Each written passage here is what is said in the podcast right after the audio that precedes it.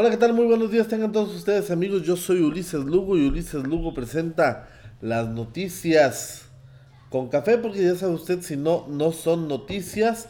Hoy le damos la bienvenida esta mañanita de, mar, de jueves, hoy no más martes.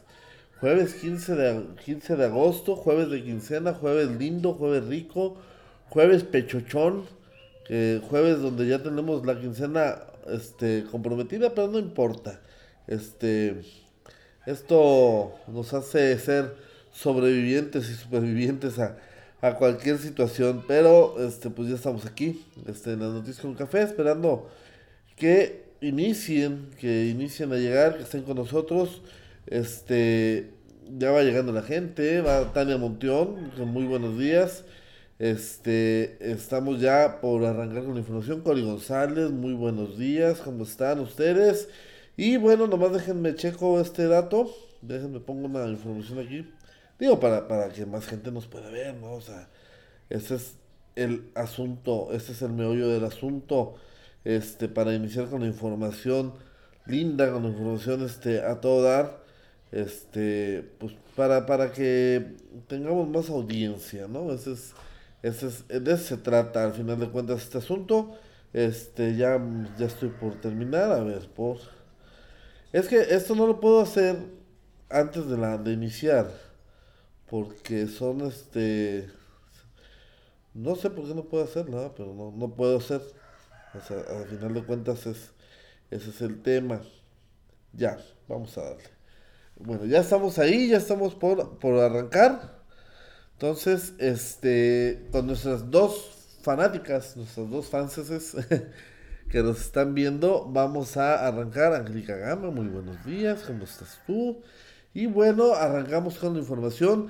Avala el Instituto Nacional Electoral la propuesta de, eh, de presupuesto para partidos políticos de 5.2 mil millones de pesos.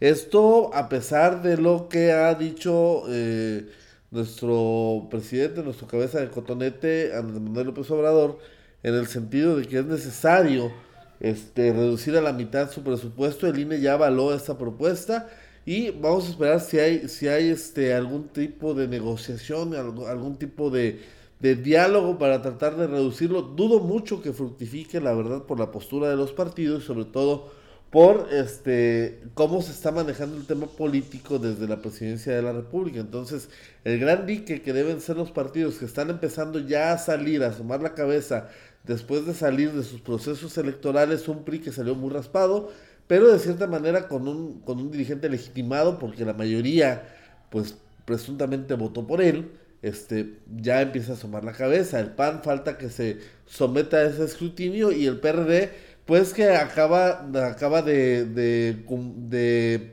rebasar su, su objetivo de, de refrendo de, afiliados, este, tenía un padrón de 5.2 millones, lleva 700 mil. A este mes la meta de los periodistas era tener 500 mil afiliados, entonces ahí van los partidos poco a poco caminando y este vamos a ver de qué cuero salen más correas. Saludos a Ana Ara hasta, hasta Sinaloa, Alberto Jara, hasta la calurosa Santiago Iscuintla, Leti García que nos está viendo, el buen Iram Savitri que también se está sumando a esta transmisión. Y bueno, pues ahí, este, eso es lo que nos vamos a gastar en los partidos políticos. Pudiera parecer que es mucho dinero, pudiera parecer que es mucho dinero, pero este, nuestra incipiente democracia y sobre todo ante la falta de, de garantías y de certeza de que no se, por parte de la autoridad, de que no se vaya a involucrar dinero malo al bueno, pues yo creo que es un presupuesto más que suficiente para que los partidos políticos hagan su tarea, hagan su labor. A final de cuentas, este, esta asignación de recursos se da en base a la votación que obtienen. No se da por, por este porque a alguien se le ocurra que a este le toca más y a este le toca menos. O sea, a final de cuentas, es lo que los partidos se ganan para por sus propias actividades políticas este, para los próximos tres años después de la elección presidencial del 2018. Ese es el presupuesto anual que tienen de acuerdo a su porcentaje de votación y bueno, pues este eh, basado en un porcentaje eh, en un presupuesto histórico, pues que se ha ido incrementando de acuerdo a las necesidades que se tienen. Algunos dirán que los partidos políticos no sirven, pero después de ver casos como el del Bronco, casos como el de la Este, o sea, que las candidaturas independientes tampoco son la panacea, ni la gran cosa, ni la, ni la salvación, ni mucho menos, pues tenemos que entender que los partidos políticos tienen una función, una, una razón de ser, pues entonces, no es nomás por, por querer hacer negocio particular. Habrá quien lo vea así, habrá quien si lo haga así, pues están los del verde, está el Bester Gordillo con sus redes progresistas. Hay varias gente pues que sí lo ve como un negocio, un negocio particular, lamentablemente. Pero la esencia de los partidos radica en los ciudadanos. Entonces los ciudadanos y los que militan dentro de los partidos políticos tienen que hacer esta tarea, tienen que rescatar para seguir dando pues este, dándole certeza al sistema democrático de nuestro país. Saludos a Jazmín Hernández, al regidor Lucio Carrillo Bañuelos, regidor, estoy de vacaciones, eh, para que no me vayan a regañar, Messi Ávila Rubio, Karina Tobar Medina, que nos están viendo también, Fabi Moreno Ayala, y bueno, pues están, nos están viendo. Ahí el tema con, con el tema de los partidos políticos. Aumentan las denuncias por delitos sexuales en México, este, con delitos sexuales contra mujeres, o sea, porque hay de delitos, o sea, hay delitos sexuales contra toda la población, contra los gays, contra los hombres, contra los niños, contra, pero específicamente contra las mujeres, el 20 se, incrementaron las denuncias por delitos sexuales en un 20%. Sonora, Nuevo León, California y Chihuahua son los estados con mayor índice de este tipo de delitos. Curiosamente son los tres grandes representantes del norte del país, los bragados, los sombrerudos, los botudos, los que escuchan a los Cardenales de Nuevo León y a, y a los Rieleros del Norte y al conjunto Primavera, o sea, el, estereotipo, pues, Sonora, Chihuahua y Nuevo León. Baja California no es tanto este estereotipo, pero es parte de la zona norte y este y bueno, pues ahí ahí algo está sucediendo en estos estados, al igual que el resto del país, pero sobre todo en estas entidades de la República, pues donde se concentran la mayor número de el mayor número de denuncias de delitos sexuales contra mujeres eh, a nivel nacional. Nayarit no aparece en esta, en esta gráfica, en estos temas, pero este, digamos que es porque tenemos la desgracia o la fortuna de ser un estado chiquitito que apenas rebasa el millón de habitantes, pero esto no quiere decir que por la, por la cantidad de habitantes este, no existan estos delitos y no pintemos en el panorama, al contrario, por densidad de población, la cantidad de delitos que existen en Nayarit por, por este tipo de delitos sexuales contra mujeres debería alertarnos, debería alarmarnos. Si se tomara en cuenta este criterio y no el número como tal, el número en seco, el número en frío, pues tendríamos que preocuparnos y tendríamos que alertarnos por lo que sucede en Nayarit. Y no es nuevo, no es de este año, no es del año pasado, no es de hace dos años, es una tendencia que viene desde hace 10, 15, 20 años y lamentablemente no se reduce. Pero bueno, ahí el tema. México rescata a 46 mil migrantes en lo que va del 2019. Estas personas que tratan de pasar hacia los Estados Unidos, pues este, han sido este, convenientemente rescatadas este, durante su, su paso por el país para ser repatriadas a Honduras, a El Salvador, a Nicaragua, a Guatemala, a este, ¿qué otro país se me olvida? a Guatemala, este, y demás, entonces, pues, este, convenientemente podemos rescatar, podemos darnos el lujo de rescatar migrantes que no saben qué hacer y van viajando, este, sin sentido hacia la frontera norte, no, no, o sea, ir a mi, mi hijo, venga, eche para acá, no te conviene para allá, yo te rescato y te regreso a tu casita. Parte de las estrategias que se han planteado y las peticiones que Donald Trump ha hecho al gobierno mexicano. Y bueno, mientras sucede eso, pues este, allá nos siguen este, mancillando, allá nos siguen este, insultando, allá nos siguen cuestionando, allá no los tenemos a gusto y bueno, pues aquí este, podemos darnos el lujo de decir, los rescatamos. Los rescatamos y como los rescatamos les vamos a dar sus becas a sus muchachos para que siembren arbolitos, 33 mil becas. Y vamos a empezar con salvadoreños y después los hondureños y luego siguen los guatemaltecos y luego a ver a quién chingado le damos dinero porque no queremos darlo en México, queremos, somos tan generosos y tan bondadosos y tan benefactores que pues, lo vamos a dar para todo el mundo. ¿ah? mientras en México falta, falta empleo, faltan apoyos, falta demás, pues acá vamos a repartir. Pero bueno, esa es otra historia.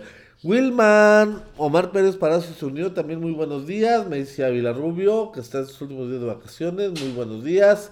Y bueno, ahí vamos. Este, esa fue la, es la información nacional, no hay gran cosa. Este, vamos, se está, hay, no, hay poca información respecto al tema Rosario Robles. Digo, es información, digamos que está dando vuelta a lo mismo que ya les comentamos ayer.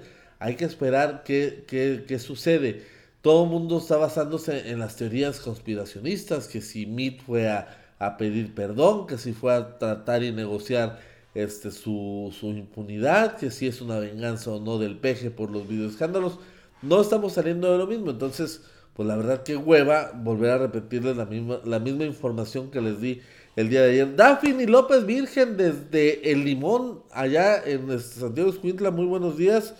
¿Cómo estás? Alma Esmeralda García Peña, también muy buenos días que se va uniendo a esta transmisión. Y bueno, en la, en la, este, en la información local, el Servicio de Administración Tributaria está fallando, falla el SAT en la devolución de saldos a favor a los nayaritas, a, a nayaritas que este, presentaron su declaración anual de impuestos y bueno, tenían saldos a favor 5 mil, 3 mil, 7 mil, 8 mil, lo que sea a favor y solamente de este 100% de estos, este, de, de estos este, beneficiarios pues, de este tema, solamente un 30% de una cifra que no nos da a conocer el, este, la Prodecon, eh, pudo acceder de manera inmediata a, a, recuperar ese saldo a favor. El resto le, está, están haciendo las cuentas chinas, que te falta el papel, que te falta el, este, no sé, el certificado de función de tu abuelita, que te falta tu fe de bautismo este, firmada por el obispo,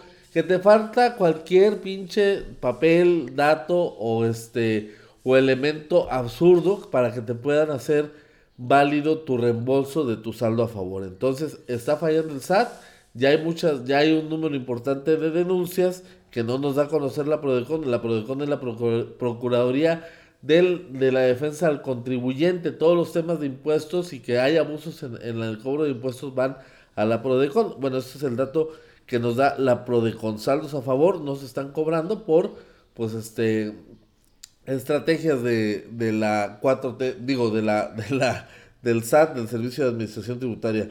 Fiscalía desarma una banda de, este, asaltantes de bancos de cuenta de robabancos. Pues básicamente, si usted se había dado cuenta este, recientemente, en los meses recientes, que una persona iba a sacar, no sé, 200 mil pesos del banco y a los 10 minutos ya le habían asaltado. Que otra había sacado un millón de, del banco y a los y saliendo lo habían asaltado. Que otra este, sacó 90 mil pesos y le dieron cristalazo eh, a su carro y se llevaron el dinero de este tipo de delitos hubo muchos en lo que en lo, en lo durante 2019. Parece ser que el día de ayer ya fue desarmada esta banda, ya fue presentada ante los medios de comunicación, ya se dijo cómo se operaba, incluso se habla de personas del mismo banco que estaban coludidos con, con, con la banda, la banda de asaltantes que lidera un tipo al cual la, dependencia, la, Fiscalía General de, Justicia identifica solamente con su alias, como el sapo, el cual no fue detenido. Toda la demás banda la, detuvieron y demás, pero al sapo no lo, no lo agarraron. Entonces vamos a ver si el sapo vuelve a ser de las suyas para, para seguir robando este, a, a beneficiarios, a cuentavientes bancarios en Nayarit, o si no, o, o si de plano se destierra de estas tierras y no volvemos a saber de él en un, en un muy buen rato. Por lo pronto es un golpe que se agencia a la Fiscalía General de Justicia del Estado de Nayarit y esperemos sea lo último, lo último que tengamos de información respecto a este tema. El síndico de Compostela, Pepe Ocegueda, presentó junto con, con el equipo jurídico del Ayuntamiento de Tepic una querella para, para este para que por fin detengan ya a la alcaldesa suplente Kenia, Kenia Muñoz, Kenia Núñez, perdón, Kenia Núñez por el presunto desvío de 15 millones de pesos. Según Pepe Ceguera y su abogado, dicen que hay elementos suficientes para, para proceder con la orden de aprehensión, con la orden de detención de, de la, de la política, de, la, de quien fuera suplente de Gloria Núñez por este presunto desfalco al erario municipal. El tema político en Compostela está de mira, y no me toques y con poquito que le muevan es, es como un avispero que está ahí. Está el enjambre de, de, avispas, el enjambre de abejas y mientras no lo toques no hay ningún problema.